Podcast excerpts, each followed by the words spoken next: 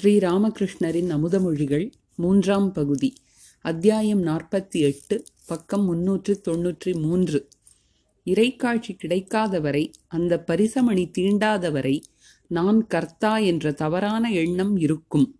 நான் நல்ல காரியம் செய்தேன் கெட்ட காரியம் செய்தேன் இவை போன்ற வேறுபாட்டு உணர்வு இருக்கத்தான் செய்யும். இந்த வேறுபாட்டு உணர்வு இறைவனின் மாயை. அவரது மாயா உலகம் தொடர்ந்து நடக்கவே இந்த ஏற்பாடு. வித்யா மாயையை சார்ந்து வாழ்ந்தால் நல்வழியை பின்பற்றினால் இறைவனை பெற முடியும். யார் இறையனுபூதி பெறுகிறானோ இறைக்காட்சி பெறுகிறானோ அவனால்தான் மாயையை கடந்து போக முடியும். இறைவன்தான் ஒரே கர்த்தா நான் கர்த்தா அல்ல. இந்த நம்பிக்கை யாரிடம் இருக்கிறதோ அவன் ஜீவன் முக்தன். இதை கேசவருக்குச் சொன்னேன். கிரீஷ் டாக்டரிடம் சுயேச்சை இருக்கிறது என்று நீங்கள் எப்படி அறிந்து கொண்டீர்கள்? டாக்டர் ஆராய்ச்சி செய்வதன் மூலம் அல்ல நான் அதை உணர்கிறேன். கிரீஷ் ஆனால் நானும் மற்றவர்களும் இதற்கு மாறாக நாங்கள் சுயேச்சையற்றவர்கள் என்று உணர்கிறோம். எல்லோரும் சிரித்தனர். டாக்டர் கடமையில் இரண்டு அம்சங்கள் உண்டு செய்தேயாக வேண்டும் என்ற உணர்வு. பிறகு வருகின்ற ஆனந்தம். ஆனால் ஆரம்பத்தில் ஆனந்தம் ஏற்படும் என்று சொல்ல முடியாது. இனிப்பில் எறும்பு வந்ததைக் கண்டு புரோகிதர் மிகவும் கவலைப்பட்டதை சிறுவனாக இருந்த பொழுது பார்த்திருக்கிறேன். இனிப்பை கண்டு அவருக்கு முதலில் ஆனந்தம் வரவில்லை. சிரிப்பு முதலில் கவலைதான் வந்தது. மா தமக்குள் ஒரு செயலை செய்த பிறகு ஆனந்தமா அல்லது செய்யும்போதே ஆனந்தமா? என்பதை சொல்வது கடினம். ஆனந்தத்தின் வலிமையினால் காரியம் நடந்தால் சுயேச்சைக்கு இடம் எங்கே? ஸ்ரீராமகிருஷ்ணர். இவர் டாக்டர் என்ன சொல்கிறாரோ அதற்கு பெயர்தான் அகேதுகி பக்தி. மகேந்திர சர்க்காரிடம் இருந்து நான் எதையும் விரும்பவில்லை. எந்தவித பலனையும் எதிர்பார்க்கவில்லை. மகேந்திர சர்க்காரை பார்க்க பிடிக்கிறது. இதுதான் அகேதுகி பக்தி. இதில் சிறிது ஆனந்தம் கிடைத்து விடுகிறது அதற்கு நான் என்ன செய்வது? அகலிகை சொன்னாள் ராமா பன்றியாக பிறக்க நேர்ந்தாலும் பரவாயில்லை. ஆனால் எனக்கு உன் பாத கமலங்களில் சுத்த பக்தி மட்டும் இருக்க வேண்டும். வேறு எதுவும் வேண்டாம் என்றாள். ராவண வதத்தைப் பற்றி நினைவூட்டுவதற்காக நாரதர் அயோத்திக்கு ராமரிடம் சென்றிருந்தார். சீதாராமரை தரிசித்ததும் துதிக்க ஆரம்பித்தார். அதை கேட்டு மகிழ்ந்த ராமர் அவரிடம் நாரதரே நான் உமது துதியை கேட்டு மகிழ்ந்தேன்.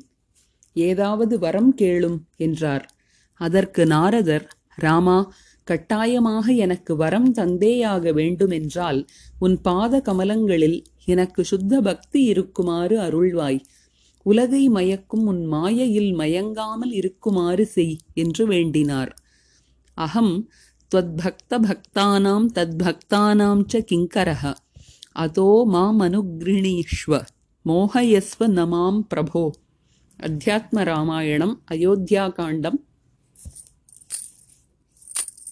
இன்னும் ஏதாவது வரம் கேளும் என்று ராமர் வற்புறுத்திய பொழுது நாரதர் வேறு எதுவும் வேண்டாம். உனது பாத கமலங்களில் சுத்த பக்தி மட்டுமே வேண்டும் என்றார். இவருடைய டாக்டருடைய விஷயமும் அப்படித்தான்.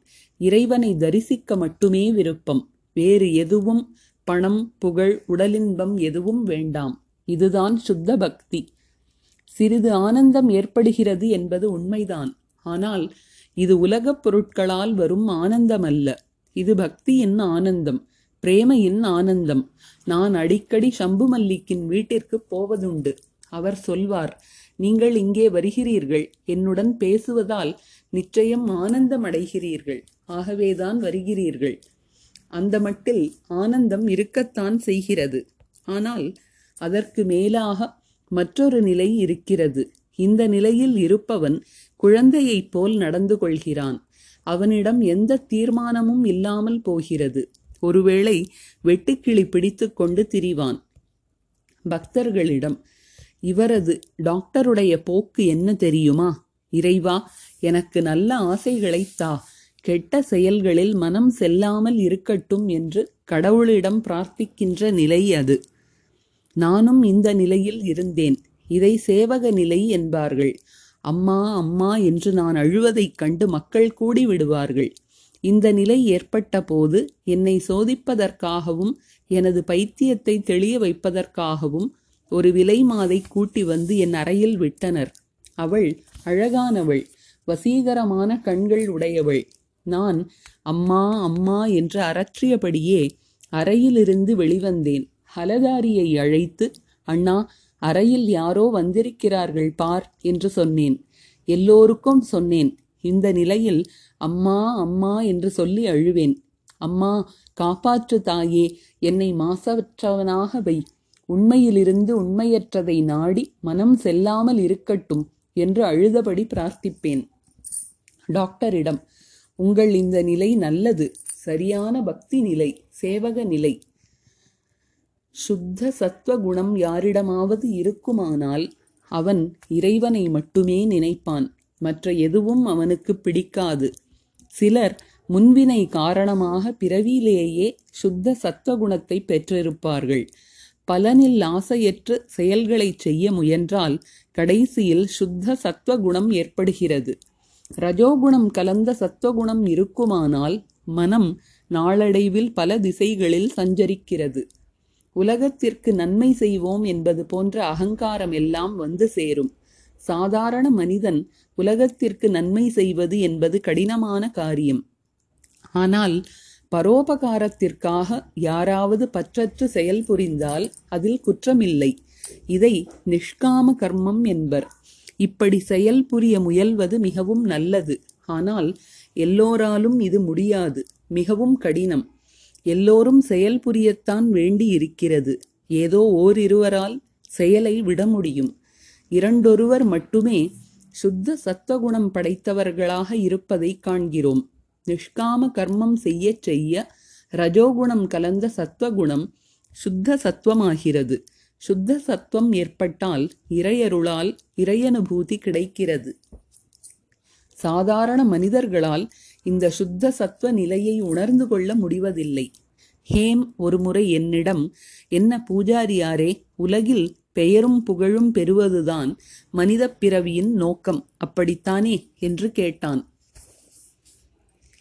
செவ்வாய் அக்டோபர் இருபத்தி ஏழு ஆயிரத்தி எண்ணூற்றி எண்பத்தி ஐந்து. காலை மணி பத்து இருக்கும்.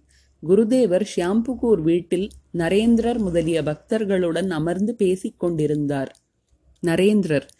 நேற்று டாக்டர் நடந்து கொண்டது ஒரு மாதிரியாக இருந்தது. ஒரு பக்தர். மீன் தூண்டிலை கவ்வியது. ஆனால் தூண்டில் கயிறு அருந்து விட்டது. ஸ்ரீராமகிருஷ்ணர் சிரித்தவாறு வாயில் தூண்டில் சிக்கி இருக்கிறது மீன் செத்து மிதக்கும். நரேந்திரர் சற்று வெளியே சென்றுவிட்டு மீண்டும் உள்ளே வந்தார். குருதேவர் மாவிடம் பூர்ணனை பற்றி பேசிக் கொண்டிருந்தார். ஸ்ரீராமகிருஷ்ணர் தன்னை பிரகிருதியாகவும் இறைவனை புருஷனாகவும் எண்ணி சாதனை செய்யும்போது அவரை அணைத்து கொள்ளவும் முத்தமிடவும் விருப்பம் எழுகிறது. இதையெல்லாம் உனக்கு மட்டுமே சொல்கிறேன். சாதாரண மனிதர்கள் கேட்கக்கூடாது மா. பல வகையான லீலைகள். உங்கள் நோய் கூட ஒரு லீலைதான். இந்த நோய் காரணமாக இங்கு பல புதிய பக்தர்கள் வருகிறார்கள். ஸ்ரீராமகிருஷ்ணர் சிரித்தவாறு. நோய் ஒன்றும் வராமல் வெறுமனே வீடு வாடகைக்கு எடுத்திருந்தால் மக்கள் என்ன சொல்வார்கள் என்று பூபதி கேட்கிறான். அது போகட்டும்.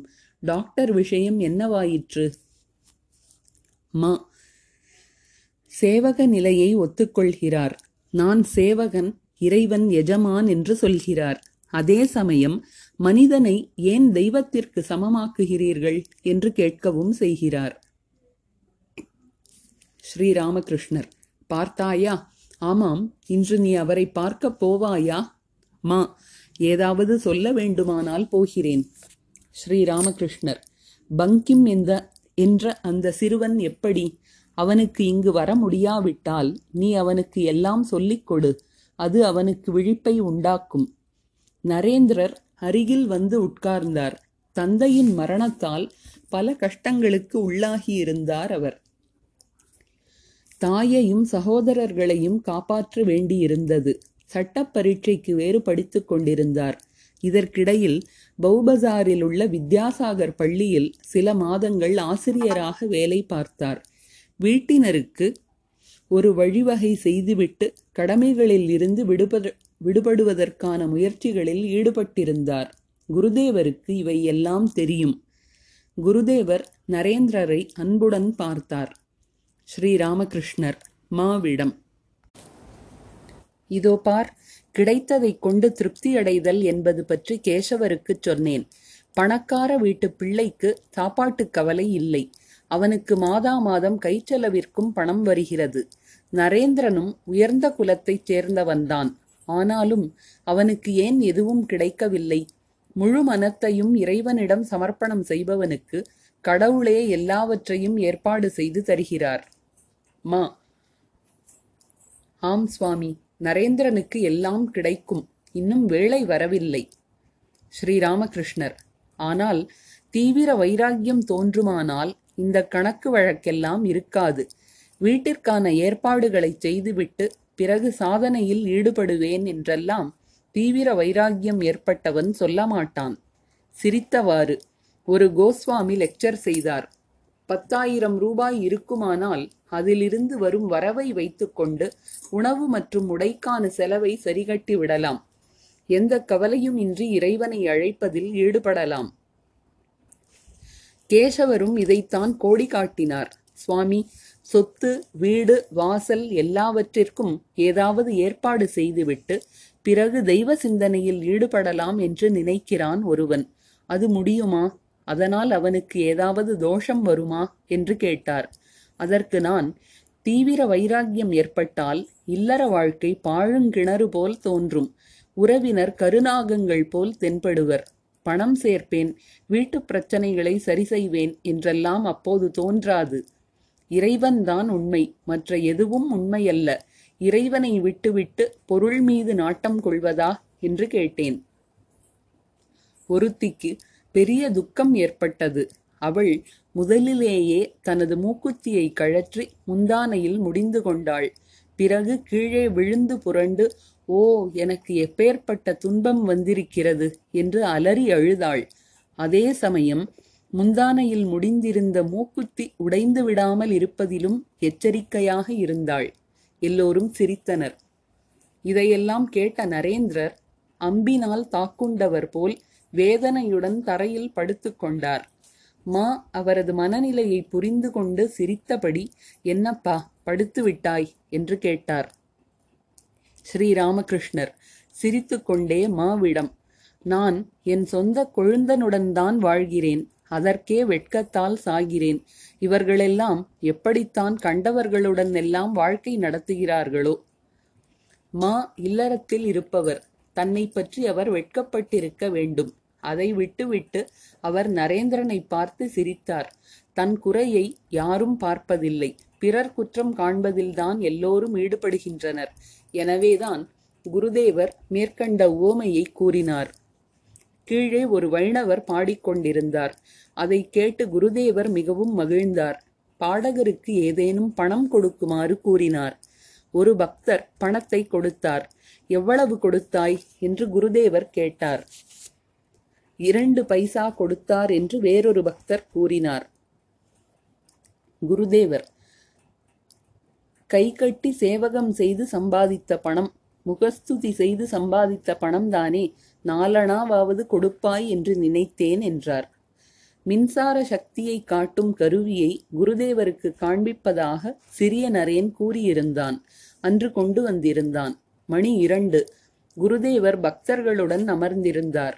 அதுல் தன் நண்பர் ஒருவரை அழைத்து வந்திருந்தார். அவர் ஒரு முன்சீஃப். சிக்தார் பாராவைச் சேர்ந்த பிரபல ஓவியரான பாக்சி வந்தார். அவர் குருதேவருக்கு சில படங்களை கொடுத்தார். குருதேவர் மிக்க மகிழ்ச்சியோடு அவைகளை பார்த்தார். ஆறு கைகள் கொண்ட தெய்வத்தின் படத்தை பார்த்து அருகிலிருந்த பக்தர்களிடம் பாருங்கள் எவ்வளவு அழகாக இருக்கிறது என்றார். அகலிகை கல்லாக இருக்கும் ஓவியத்தை கொண்டு வரச் செய்து பக்தர்களுக்கு காட்டினார். அதில் ஸ்ரீராமச்சந்திரரை பார்த்து அளவிலா ஆனந்தம் அடைந்தார் பெண்களைப் போல் நீண்ட முடி வைத்திருந்தார் பாக்ஸி குருதேவர் அவரை பார்த்து வெகு நாட்களுக்கு முன்பு ஒரு சாது தட்சிணேஸ்வரத்திற்கு வந்திருந்தார். அவரது தலைமுடி ஒன்பது அடி நீளம் இருந்தது. அவர் ராதே ராதே என்பார். அவர் வெளிவேஷக்காரர் அல்ல என்றார். சிறிது நேரத்திற்கு பிறகு நரேந்திரர் பாடினார். அவர் பாடியவை வைராகிய பாடல்கள். குருதேவரிடம் இருந்து தீவிர வைராகியம் மற்றும் துறவை பற்றி பெற்ற உபதேசத்தின் காரணமாக அவற்றை பாடினாரா? இறைவனே என்றன் வாழ்நாள் எந்தவோர் பயனுமின்றி? அன்னையே என்னுள் அந்தர்யாமியாய். எத்தகைய இன்பம் இது? நாத தயாமயனே நாத தயாமயனே மாலை ஐந்தரை மணி. நரேந்திரர் டாக்டர் சர்க்கார் ஷியாம் வசு கிரீஷ் டாக்டர் தோக்டி சிறிய நரேன் ராக்கால் மா முதலியோர் இருந்தனர். டாக்டர் நாடியை பரிசோதித்து மருந்து கொடுத்தார். நோயை பற்றிய பேச்சு முடிந்த பிறகு குருதேவர் மருந்து சாப்பிட்டார். குருதேவரிடம் டாக்டர் ஷியாம்பாபுவுடன் பேசிக்கொண்டிருங்கள் நான் போய் வருகிறேன் என்றார். குருதேவரும் பக்தர் ஒருவரும் டாக்டரிடம் பாட்டு கேட்பீர்களா? என்று கேட்டனர். டாக்டர் நீங்கள் தாம் தூம் என்று குதிப்பீர்கள் பரவசத்தை அடக்கி வைத்துக் கொள்ள வேண்டும். டாக்டர் மறுபடியும் உட்கார்ந்தார். நரேந்திரர் இனிய குரலில் பாடத் தொடங்கினார். தம்புராவும் மிருதங்கமும் ஒலித்தன. இறைவனே நீ படைத்த பிரபஞ்சம். அடடா எத்தனை அற்புதம். எங்கும் அடர்ந்த பேரிருளில் எல்லையில்லா ஒன்றன் பேரழகு. Doctor மாவிடம் it is dangerous to him இந்த பாட்டு குருதேவருக்கு நல்லதல்ல. பரவசம் ஏற்பட்டால் விபரீதம் விளையக்கூடும். ஸ்ரீராமகிருஷ்ணர் மாவிடம் என்ன சொல்கிறார்? மா உங்களுக்கு பரவச நிலை ஏற்பட்டு விடுமோ என்று டாக்டர் பயப்படுகிறார். இவ்வாறு சொல்லிக் கொண்டிருக்கும் போதே குருதேவர் பரவசத்தில் மூழ்கத் தொடங்கினார். டாக்டரை பார்த்து கூப்பிய கைகளுடன் இல்லை இல்லை ஏன் பரவசம் ஏற்பட வேண்டும்? என்று கேட்டார். ஆனால் கேட்டுக்கொண்டே ஆழ்ந்த பரவச நிலையில் மூழ்கினார். உடல் அசைவற்றிருந்தது கண்கள் இமைக்கவில்லை பேச்சு இல்லை மர பொம்மை போல் உட்கார்ந்திருந்தார் புற உணர்வு இல்லை மனம் புத்தி அகங்காரம் சித்தம் எல்லாம் அகநோக்காயின. பழைய மனிதர் மறைந்து விட்டிருந்தார். நரேந்திரரின் தேன் குரலில் பாட்டு தொடர்ந்தது. மனைவியின் தூய அன்பு என்ற வரியை கேட்டதும் டாக்டர் கண்ணீர் நிறைந்த கண்களுடன் ஆஹா ஆஹா என்று உறக்கச் சொன்னார். நரேந்திரர் தொடர்ந்து பாடினார். இதற்கிடையில் குருதேவருக்கு புறவுணர்வு வந்தது. பாட்டு நிறைவுற்றது. பண்டிதர் பாமரர் சிறியவர் பெரியவர் ஆண் பெண் சாதாரண மக்கள் என்று அனைவர் மனத்தையும் கவர்கின்ற பேச்சு ஆரம்பமாயிற்று. பக்தர்கள் எல்லோரும் மௌனமாக குருதேவரையே பார்த்து கொண்டிருந்தனர். அவரது அந்த கொடிய நோய் எங்கே போய்விட்டது? அவருடைய முகம் மலர்ந்த தாமரை போல் இருந்தது. அதிலிருந்து தெய்வீக ஒளி வீசுவது போல் இருந்தது. டாக்டரை அழைத்து குருதேவர் கூறினார் ஸ்ரீராமகிருஷ்ணர் வெட்கத்தை விடுங்கள். தெய்வ நாமம் சொல்வதில் வெட்கம் எதற்கு? வெட்கம் வெறுப்பு பயம் மூன்றும் கூடாது. நான் எவ்வளவு பெரியவன்? ஹரி ஹரி என்று சொல்லி நான் நடனம் ஆடுவதா? பெரிய மனிதர்கள் இதை கேட்டால் என்னை பற்றி என்ன சொல்வார்கள்? டாக்டர் ஹரி ஹரி என்று சொல்லி குதித்தார் என்று அவர்கள் ஒருவேளை சொன்னால் வெட்கக்கேடு அல்லவா? இப்படிப்பட்ட எண்ணத்தை விடுங்கள். டாக்டர். நான் அவற்றின் நாணம் அச்சம் ஆகியவற்றின் பக்கத்தில் கூட போவதில்லை. இனி பிறருடைய அபிப்பிராயம் எனக்கு ஒரு புல். ஸ்ரீராமகிருஷ்ணர் ஆம் நீங்கள் அப்படிப்பட்டவர்தான். எல்லோரும் சிரித்தனர். ஞான அஜானங்களை கடந்து செல்லுங்கள். அப்போதுதான் இறைவனை அறிய முடியும். பன்மை அறிவுதான் அஜ்ஞானம். படித்தவன் என்ற அகங்காரமும் அஞ்ஞானம்தான் ஒரே இறைவன் எல்லா உயிரினங்களிலும் இருக்கிறார் என்ற நிச்சய புத்திதான் ஞானம். அவர் விசேஷமாக அறிவது என்பது விஞ்ஞானம். அவரை விசேஷமாக அறிவது என்பது விஞ்ஞானம். காலில் முள் தைத்துள்ளது. அந்த முள்ளை எடுக்க வேறொரு முள் தேவை. முள்ளை எடுத்த பிறகு இரண்டு முட்களையும் எரிந்து விடுகிறோம். அஜ்ஞானம் என்ற முள்ளை எடுக்க முதலில் ஞானம் என்ற முள் வேண்டியிருக்கிறது. பிறகு ஞானம் அஜானம் இரண்டையும் தூக்கி எறிய வேண்டும். கடவுள் ஞான அஜானங்களை கடந்தவர். லக்ஷ்மணன் ராமரிடம் ராமா இது என்ன வேடிக்கை? இவ்வளவு பெரிய ஞானியான வசிஷ்டர் புத்திர சோகத்தால் மனம் கலங்கி அழுகிறாரே என்றான். அதற்கு ராமர் தம்பி யாரிடம் ஞானம் இருக்கிறதோ அவரிடம் அஜானமும் இருக்கும். யாரிடம் ஒருமை ஞானம் இருக்கிறதோ அவரிடம் பன்மை ஞானமும் இருக்கும். யாரிடம் வெளிச்ச உணர்வு இருக்கிறதோ அவரிடம் இருட்டு உணர்வும் இருக்கும். பிரம்மம் ஞான அஜானங்களை கடந்தது பாவ புண்ணியங்களை கடந்தது தர்ம அதர்மங்களை கடந்தது சுத்த அசுத்தங்களை கடந்தது என்று விளக்கினார். இவ்வாறு கூறிவிட்டு குருதேவர் ராம் பிரசாதரின் பாட்டை பாடினார். மனமே வா காளி என்னும் கற்பகத்தின் கீழே மதுர நிழற்குழுமையிலே உலவி வரச் செல்வோம். ஷியாம் வசு. இரண்டு முள்ளையும் எரிந்து விட்டால் மீதி இருப்பது என்ன? ஸ்ரீராமகிருஷ்ணர். நித்திய சுத்த போத ரூபம். இதை உங்களுக்கு எப்படி புரிய வைப்பது? நெய்யின் ருச்சி என்ன என்று கேட்டால் என்ன பதில் சொல்வது? நெய்யின் ருச்சி நெய்யின் ருச்சி போல் என்று சொல்ல வேண்டியதுதான். ஒரு பெண்ணிடம் அவளுடைய தோழி உன் கணவர் வந்திருக்கிறார். கணவன் வந்தால் எத்தகைய ஆனந்தம் ஏற்படும்? என்று கேட்டாள். அதற்கு அந்த பெண் தோழி உனக்கும் கணவன் வந்தால் அப்போது உனக்கே தெரியும். இப்போது உனக்கு அதை எப்படி புரிய வைக்க முடியும்? என்றாள். புராணத்தில் உள்ளது. ஹிமவானின் வீட்டில் தேவி பிறந்தாள். அவள் ஹிமவானுக்கு பல உருவங்களை காட்டி அருளினாள். மலையரசன் எல்லா உருவங்களையும் பார்த்துவிட்டு கடைசியில் அவளிடம் தாயே வேதத்தில் கூறப்பட்டுள்ள பிரம்ம தரிசனத்தை எனக்கு அருள்வாய் என்று கேட்டான். அதற்கு பகவதி அப்பா பிரம்ம தரிசனம் வேண்டுமானால் சாது சங்கத்தை நாடிச் செல்லுங்கள் என்று கூறினாள். பிரம்மம் என்ன என்பதை வாயினால் சொல்ல முடியாது. எல்லாம் எச்சிலாகிவிட்டது. பிரம்மம் மட்டுமே எச்சிலாகவில்லை என்று ஒருவன் சொன்னான். இதன் பொருள் என்னவென்றால் வேதம் புராணம் தந்திரம் முதலிய எல்லா சாஸ்திரங்களும் வாயினால் கூறுகிறோம் என்ற காரணத்தினால் எச்சிலாகிவிட்டன என்று சொல்லலாம். ஆனால் பிரம்மம் எப்படிப்பட்டது என்பதை யாராலும் இதுவரை சொல்ல முடியவில்லை. ஆகவே பிரம்மம் இன்னும் எச்சிலாகவில்லை. சச்சிதானந்தத்துடன் விளையாடுதல் இன்பம் அடைதல் இவையும் எப்படிப்பட்ட ஆனந்தம் என்று சொல்ல முடியாது. அதை அனுபவித்தவன்தான் அறிவான். மறுபடியும் டாக்டரை அழைத்து இதோ பாருங்கள் அகங்காரம் விலகாவிட்டால் ஞானம் கிடைக்காது என்றார். எப்போது முக்தனாவேன்? நான் எப்போது அகலுமோ அப்போது. நான் எனது இவை இரண்டும் தான் அஜ்ஞானம். நீ உனது இவை இரண்டும் ஞானம். உண்மையான பக்தன் யாரோ? அவன் எம்பெருமானே நீதான் கர்த்தா.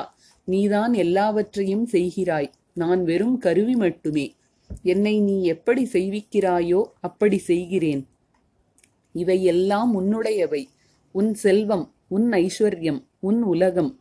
வீடு வாசல் சுற்றம் எல்லாம் உன்னுடையவை. என்னுடையது எதுவுமே இல்லை. நான் சேவகன். நீ எப்படி ஆணையிடுகிறாயோ அப்படி சேவை செய்வது என் கடமை என்பான். கொஞ்சம் புத்தகம் கித்தகம் படித்தவர்களுக்கு அகங்காரம் இயற்கையாகவே வந்துவிடுகிறது. காளிகிருஷ்ண டாகூருடன் கடவுளை பற்றி பேசினேன். அதெல்லாம் எனக்கு தெரியும் என்றார் அவர்.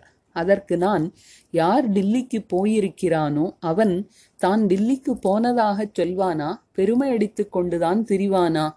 யார் பணக்காரனோ அவன் தான் பணக்காரன் என்று சொல்லிக் கொண்டா இருப்பான் என்று அவரை கேட்டேன். ஷியாம் வசு காளிகிருஷ்ண டாகூர் உங்களை மிகவும் மதிக்கிறார். ஸ்ரீராமகிருஷ்ணர்.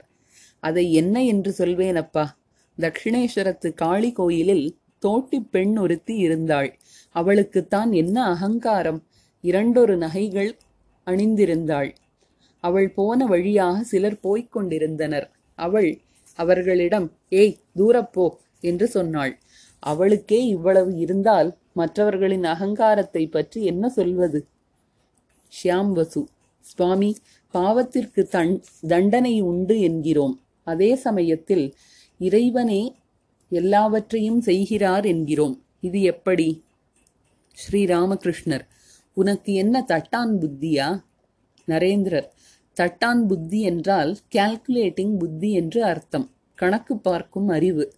ஸ்ரீராமகிருஷ்ணர் என் அருமை தம்பி நீ மாம்பழத்தை சாப்பிடு.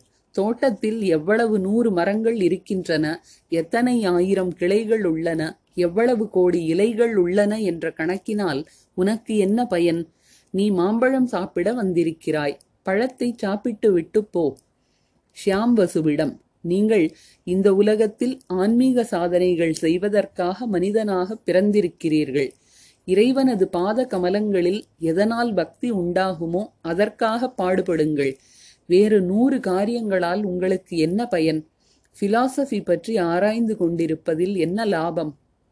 தத்துவம் பிலாசபி இதோ பாருங்கள் அரை புட்டி கள் குடித்தால் போதை ஏறிவிடும். கடையில் எத்தனை பீப்பாய் கள் இருக்கிறது என்று கணக்கு பார்க்க வேண்டிய அவசியம் என்ன? டாக்டர். ஆம் அது மட்டுமல்ல இறைவனுடைய கடையில் உள்ள கள்ளுக்கும் அளவில்லை அதற்கு முடிவே இல்லையே. ஸ்ரீ ராமகிருஷ்ணர் ஷியாம் வசுவிடம் இறைவனிடம் வக்காலத்து கொடுத்து விடுங்களேன். உங்கள் சுமையை அவரிடம் ஒப்படைத்து விடுங்கள். நல்ல மனிதனிடம் பொறுப்பை ஒப்படைத்தால் அவன் கெடுதல் செய்வானா என்ன? பாவத்திற்கு தண்டனை கொடுப்பதா வேண்டாமா என்பது இறைவனுக்கே தெரியும். டாக்டர் இறைவனது மனத்தில் என்ன இருக்கிறது என்பதை அவரே அறிவார். மனிதன் கணக்கு போட்டு என்ன சொல்ல முடியும்? அவர் நமது கண்களுக்கு அப்பாற்பட்டவர். ஸ்ரீ ராமகிருஷ்ணர் ஷியாம் வசுவிடம் உங்களுக்கெல்லாம் இது வழக்கமாகிவிட்டது. இறைவன் பாரபட்சமானவர் என்கின்றனர் கல்கத்தா மக்கள். ஒருவனை இன்பத்திலும் மற்றொருவனை துன்பத்திலும் வைத்திருக்கிறாரல்லவா? அதனால்தான் இந்த பயல்கள் தங்களுக்குள் என்ன இருக்கிறதோ அதையே இறைவனிடமும் காண்கிறார்கள். ஹேம் தட்சிணேஸ்வரத்திற்கு வருவார். என்னை கண்டால் உடனே என்ன பூஜாரியாரே உலகத்தில் ஒன்றே ஒன்றுதான் மதிக்கத்தக்கதாக இருக்கிறது. அதுதான் புகழ் என்பார். இறையனுபூதியே மானிட வாழ்க்கையின் குறிக்கோள் என்பதை வெகு சிலரே உணர்கிறார்கள். ஷியாம் வசு சூக்ஷ்ம சரீரத்தை காட்ட முடியுமா? அந்த சரீரம் உடலிலிருந்து வெளியே செல்கிறது என்பதை யாராவது காட்ட முடியுமா? ஸ்ரீராமகிருஷ்ணர் யார் உண்மையான பக்தர்களோ அவர்களுக்கு என்ன தலையெழுத்து? உங்களுக்கு அதை காட்ட வேண்டும் என்று. எந்த பயல் தங்களை மதிக்கிறான் எவன் மதிப்பதில்லை என்பதை பற்றி அவர்கள் கவலைப்படுவதில்லை. ஒரு பெரிய மனிதன் தங்கள் கைக்கடங்கி இருக்க வேண்டும் என்ற விருப்பமே அவர்களுக்கு இல்லை. ஷியாம் வசு. சரி தூல சரீரம் சூக்ஷ்ம சரீரம் இவற்றிற்கிடையே உள்ள வேறுபாடு என்ன? ஸ்ரீராமகிருஷ்ணர் பஞ்சபூதங்களால் ஆனது தூல சரீரம். மனம் புத்தி அகங்காரம் சித்தம் இவற்றாலானது சூக்ம சூக்ஷ்ம சரீரம். எந்த ஷரீரத்தால் இறையானந்தம் அனுபவிக்கப்படுகிறதோ இறைவனுடன் யோகம் உண்டாகிறதோ அது காரண சரீரம். இதை பாகவதி தனு என்று தந்திர சாஸ்திரம் சொல்லுகிறது. இவை எல்லாவற்றையும் கடந்தது மகா காரணம் துரியம். அதை வாயினால் சொல்ல முடியாது.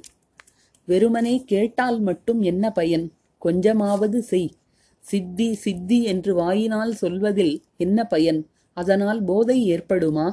சித்தியை அரைத்து உடலில் தடவிக்கொண்டாலும் போதை உண்டாகாது. அதை சிறிது குடிக்க வேண்டும். நூல் வியாபாரம் செய்யாத ஒருவனால் நாற்பத்தி ஒன்றாம் நம்பர் நூல் எது? நாற்பதாம் நம்பர் நூல் எது என்பதை சொல்ல முடியுமா? குறிப்பிட்ட நம்பர் நூலை எடுத்துக் கொடுப்பதில் நூல் வியாபாரிகளுக்கு கஷ்டம் இருக்காது. ஆகவேதான் சிறிது சாதனைகள் செய்யுமாறு சொல்கிறேன். ஸ்தூலம் சூக்ஷ்மம் காரணம் மகா காரணம் என்பதெல்லாம் என்ன என்பதை அப்போது அறிந்து கொள்ளலாம். இறைவனிடம் பிரார்த்திக்கும் போது அவரது பாத தாமரைகளில் பக்தியை மட்டும் பிரார்த்தனை செய்யுங்கள். அகலிகை சாபத்திலிருந்து விடுதலை பெற்றதும் ஸ்ரீராமச்சந்திரர் அவளிடம் நீ என்னிடம் ஏதாவது வரம் கேள் என்றார். அதற்கு அகலிகை ராமா நீ வன வரம் கொடுக்க விரும்பினால் இந்த வரத்தை கொடு. எனக்கு பன்றிப் பிறவி ஏற்பட்டாலும் கவலை இல்லை. ஆனால் ராமா உன் பாத கமலங்களில் என் மனம் தங்கியிருக்கும்படி அருள்வாய் என்றாள். பக்தி மட்டும் வேண்டும் என்றே நான் அன்னையிடம் கேட்டேன். அன்னையின் பாத கமலங்களில் மலரிட்டு கைகூப்பி அம்மா இதோ உன் அஜானத்தை எடுத்துக்கொள். எனக்கு சுத்த பக்தியைத் தா இதோ உன் ஞானத்தை எடுத்துக்கொள். எனக்கு சுத்த பக்தியை தா இதோ உனது சுத்தத்தை எடுத்துக்கொள். இதோ உனது அசுத்தத்தை எடுத்துக்கொள். எனக்கு சுத்த பக்தியைத் தா இதோ உனது பாவத்தை எடுத்துக்கொள். இதோ உனது புண்ணியத்தை எடுத்துக்கொள். எனக்கு சுத்த பக்தியைத் தா இதோ உனது நல்லதை எடுத்துக்கொள். இதோ உனது கெட்டதை எடுத்துக்கொள். எனக்கு சுத்த பக்தியைத் தா இதோ உனது தர்மத்தை எடுத்துக்கொள். இதோ உனது அதர்மத்தை எடுத்துக்கொள். எனக்கு சுத்த பக்தியைத் தா என்று வேண்டினேன். தர்மம் என்பது தானம் முதலிய செயல்கள். தர்மத்தை ஏற்றுக்கொண்டாலே அதர்மத்தையும் ஏற்றுக்கொள்ள வேண்டும். புண்ணியத்தை ஏற்றுக்கொண்டாலே பாவத்தையும் ஏற்றுக்கொள்ள வேண்டும். ஞானத்தை ஏற்றுக்கொண்டால் அஞ்ஞானத்தையும் ஏற்றுக்கொள்ள வேண்டும். சுத்தத்தை ஏற்றுக்கொண்டால் அசுத்தத்தையும் ஏற்றுக்கொள்ள வேண்டும். யாருக்கு வெளிச்ச உணர்வு இருக்கிறதோ அவனுக்கு இருட்டு உணர்வு உணர்வும் இருக்கும். யாருக்கு ஒருமை உணர்வு இருக்கிறதோ அவனுக்கு பன்மை உணர்வும் இருக்கும். யாருக்கு நல்லது என்ற உணர்வு உண்டோ அவனுக்கு கெட்டது என்ற உணர்வும் உண்டு. பன்றி இறைச்சியை தின்பவன் ஆனாலும் அவனுக்கு பகவானின் பாத தாமரைகளில் பக்தி இருக்குமானால் அவன் பேறு பெற்றவன். ஹவிஷ்யான்னம் சாப்பிட்டும் உலக வாழ்க்கையை பற்றி பிடித்திருப்பவனானால் டாக்டர் அவன் அதமன். இங்கே ஒரு விஷயம் சொல்ல வேண்டும். புத்தர் பன்றி இறைச்சியை உண்டார். பன்றி இறைச்சியை சாப்பிட்டதால் அவருக்கு சூல நோய் உண்டாயிற்றாம். இந்த நோய்க்காக புத்தர் அபினி சாப்பிடுவாராம். நிர்வாணம் கிர்வாணம் எல்லாம் என்ன தெரியுமா? அபினி சாப்பிட்டு விட்டு செயலற்று விழுந்து கிடப்பதுதான். புற உணர்வே அப்போது இருக்காது. அதுதான் நிர்வாணம். புத்தரின் நிர்வாணம் பற்றிய இந்த விளக்கத்தை கேட்டு எல்லோரும் சிரிக்கத் தொடங்கினர். பேச்சு தொடர்ந்து நடந்தது. ஸ்ரீராமகிருஷ்ணர் ஷியாம் வசுவிடம் இல்லறம் அதில் எந்த தவறும் இல்லை. ஆனால் பகவானின் பாத கமலங்களில் மனத்தை வைத்து ஆசைகள் இல்லாமல் வேலைகளைச் செய்யுங்கள். எப்படி தெரியுமா? முதுகில் கட்டி வந்தவன் எல்லோருடனும் பேசுகிறான். ஒருவேளை எல்லா வேலைகளையும் செய்வான். ஆனால் அவனது மனம் எப்போதும் கட்டியையே நினைத்துக் கொண்டிருக்கும். அதுபோல் வழி தவறிய பெண்ணைப் போல் வாழுங்கள். அவளது மனம் எப்போதும் கள்ளப்புருஷனையே நாடி நிற்கும். இருந்தாலும் வீட்டு வேலைகளை எல்லாம் செய்யவும் செய்வாள். டாக்டரிடம் புரிந்ததா?